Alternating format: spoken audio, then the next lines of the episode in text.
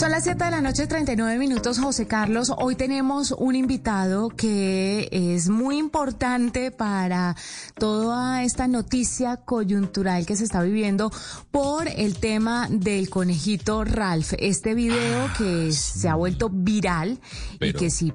Durísimo. Sí, por si casualidad usted no lo ha visto, es eh, como una especie como de marioneta donde está explicando el conejo qué es lo que hacen los laboratorios y por qué debe servir a los humanos, pero lo muestran con unas consecuencias físicas nefastas eh, y muestran un poco la crueldad que viven los animales en los laboratorios, no solamente de cosmética, sino de muchísimos otros productos. Estamos hablando de ropa, de perfumería, de champús, estamos hablando de cremas, de jabones, de muchas, muchas, muchos otros productos. No crean que esto va ligado solamente al tema cosmético. Entonces, hemos decidido hablar sobre la tecnología detrás, José Carlos, del no testeo a los animales, porque seguramente hay un componente tecnológico muy importante para que estas grandes empresas pues no recurran más al testeo en estos animales. Por eso Juan Camilo Padilla, que es gerente de sustentabilidad de Natura, nos viene a acompañar el día de hoy para contarnos un poco precisamente de eso, de la tecnología que reemplaza las pruebas cosméticas en animales. Juan Camilo, muy buenas noches, bienvenido a la nube, qué gusto tenerlo. Hola Juanita, muchas gracias y José Carlos, ¿cómo están? Y los oyentes. Muy bien, gracias. Juan Camilo, Natura lleva más de 10 años con el tema de no testeo en animales. Además son unos abanderados y tratan de incentivar esto en otras compañías. Natura tiene productos dedicados pues a la belleza y al bienestar. Eh, ¿Cómo logra una empresa como ustedes lograr ser libres de crueldad animal? ¿Cómo pueden hacer esto? ¿Cuál es la tecnología detrás? Pues bueno, Juanita, mira, nosotros iniciamos este recorrido desde finales de los 90, en el año 1998 iniciamos a hacer eh, una serie de, procesos en laboratorio para poder eh, eliminar progresivamente las pruebas o los testeos en animales. Y en 2006 lo logramos hacer eh, por completo, es decir, llevamos más de 14 años sin testeos en animales en, nuestra cadena de valor. Y lo hemos logrado a través de innovaciones en, metodologías alternativas a la, piel de los animales, eh, que evalúan la seguridad de nuestros productos, porque pues, nuestros productos van a ser utilizados por, por humanos en pieles humanas. Y empezamos a, a, innovar con tecnologías o herramientas de silicio, que de hecho ahorita están haciendo bastantes pruebas de chips de silicio para eh, identificación del COVID, por ejemplo, que son softwares que son capaces de predecir qué tan peligroso puede ser un ingrediente en función de su estructura molecular. Y esto pasa un poco por, por el, elemento del silicio que ayuda a, evaluar esto de esa forma. Y también estamos integrándolo con modelos 3D de piel y de córnea equivalentes que nos hacen eh, o nos permiten investigar la irritación y las alergias que pueden presentar los, tejidos humanos sin realizar estas pruebas en, animales.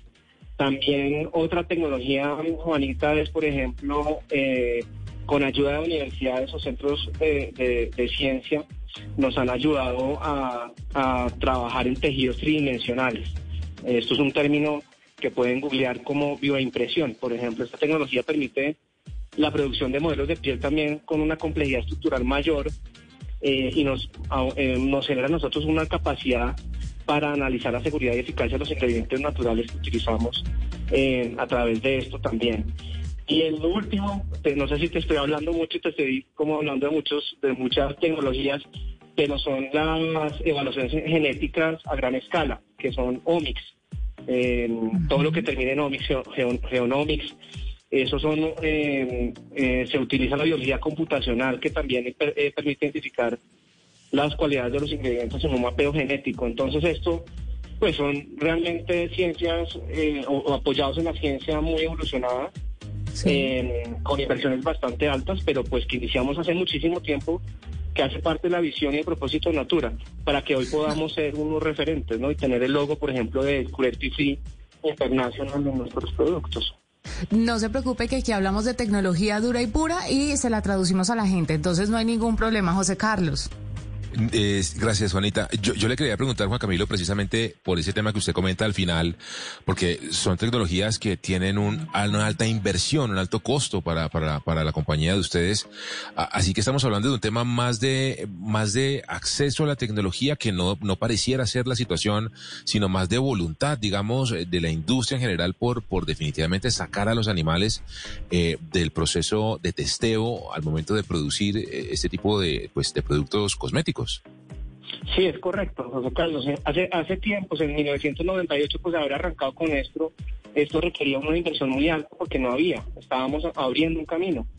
Eh, pero precisamente haber hecho esas inversiones en ese momento, eh, pues hoy está la disponibilidad de la industria, eh, ya eso se ha aplanado bastante, la accesibilidad, digamos, se ha democratizado, por así decirlo, y yo creo que eso hace que hoy no se justifique que ninguna empresa lo, lo, continúe haciendo, porque realmente ya pasamos de, de inversiones muy altas para que las tecnologías estén al alcance de las empresas, ¿sí? El tema de la inteligencia artificial y del machine learning también debe ser muy importante en todos estos procesos tecnológicos detrás del no testeo en animales, porque me imagino que pueden reunir toda la data desde que nació la industria cosmética, por ejemplo, y saber qué componentes y sus derivados pueden ser nocivos para la piel de los humanos o no. O el hecho de que seamos humanos, seamos tan complejos, cada uno de los organismos hace este proceso difícil. Pero se lo digo, si pueden con el cáncer, si pueden con las vacunas, si pueden con los eh, medicamentos, no veo por qué no puedan con un producto cosmético. Sí, de acuerdo. Creo que, que como lo decía ahora, es un, tema en el que se ha evolucionado bastante.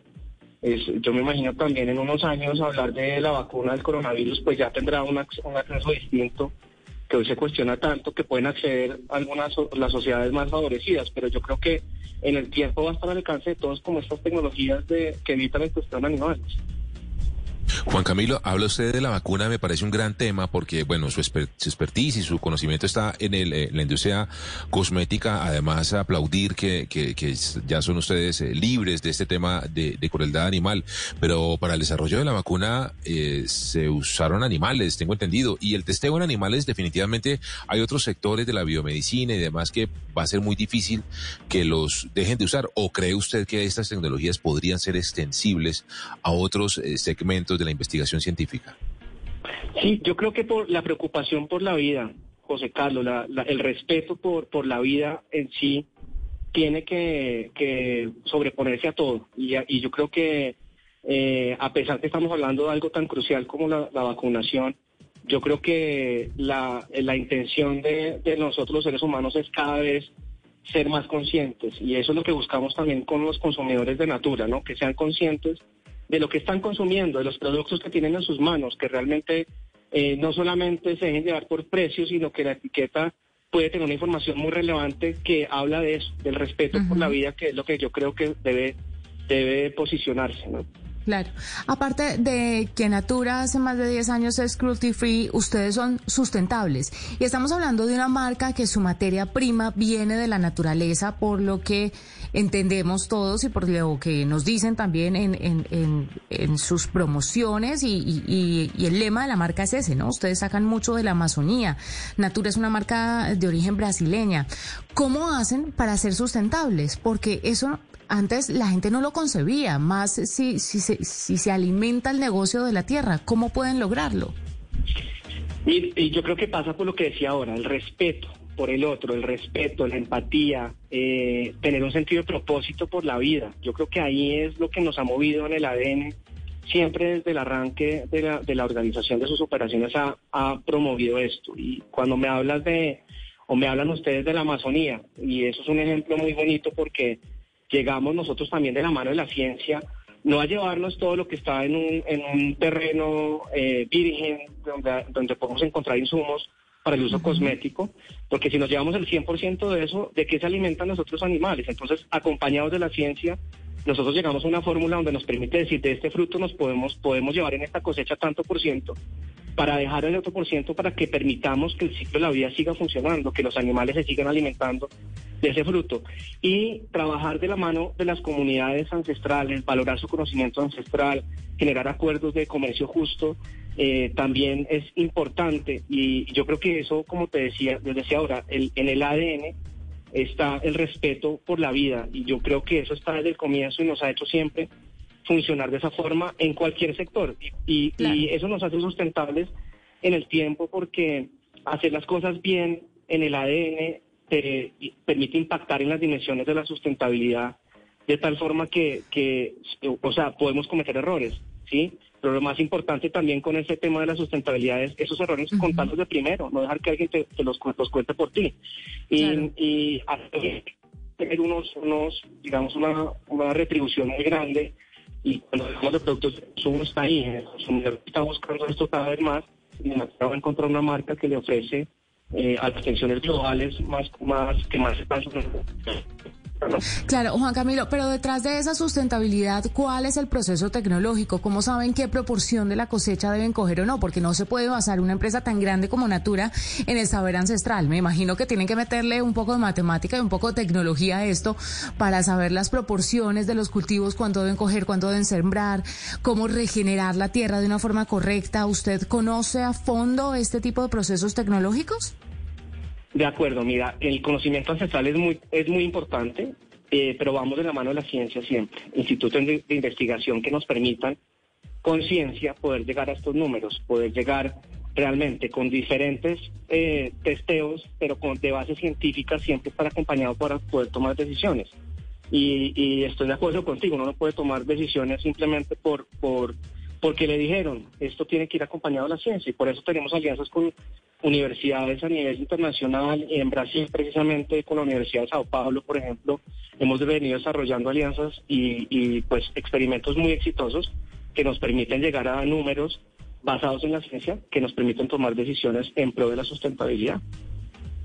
Pues Juan Camilo Padilla, gerente de sustentabilidad de Natura, muchas gracias por estar con nosotros, por hablarnos sobre cómo con tecnología pueden reemplazar las pruebas cosméticas en animales, algo que hoy está muy en la boca de todo el mundo, que la gente no entiende por qué hasta ahora nos genera tanto impacto, ¿sabe? Eso, eso lo quiero comentar con usted. Alguien me preguntaba a través de mis redes sociales, esto ha pasado toda la vida, ¿por qué crees que en este momento se está formando todo este revuelo con el tema de los testeos animales? Mi respuesta es, creo que la pandemia nos ha hecho en medio de todo un poco más sensibles, un poco más conscientes y tenemos más tiempo, ¿no? No vivimos en el día a día, sino que sí, estamos trabajando, realizando actividades continuas, pero, pero estamos en una dinámica totalmente distinta a la que vivíamos antes de la pandemia. ¿Cuál es su lectura de esto? Porque hoy se está mirando y se voltea la cara hacia este tema del testeo en animales.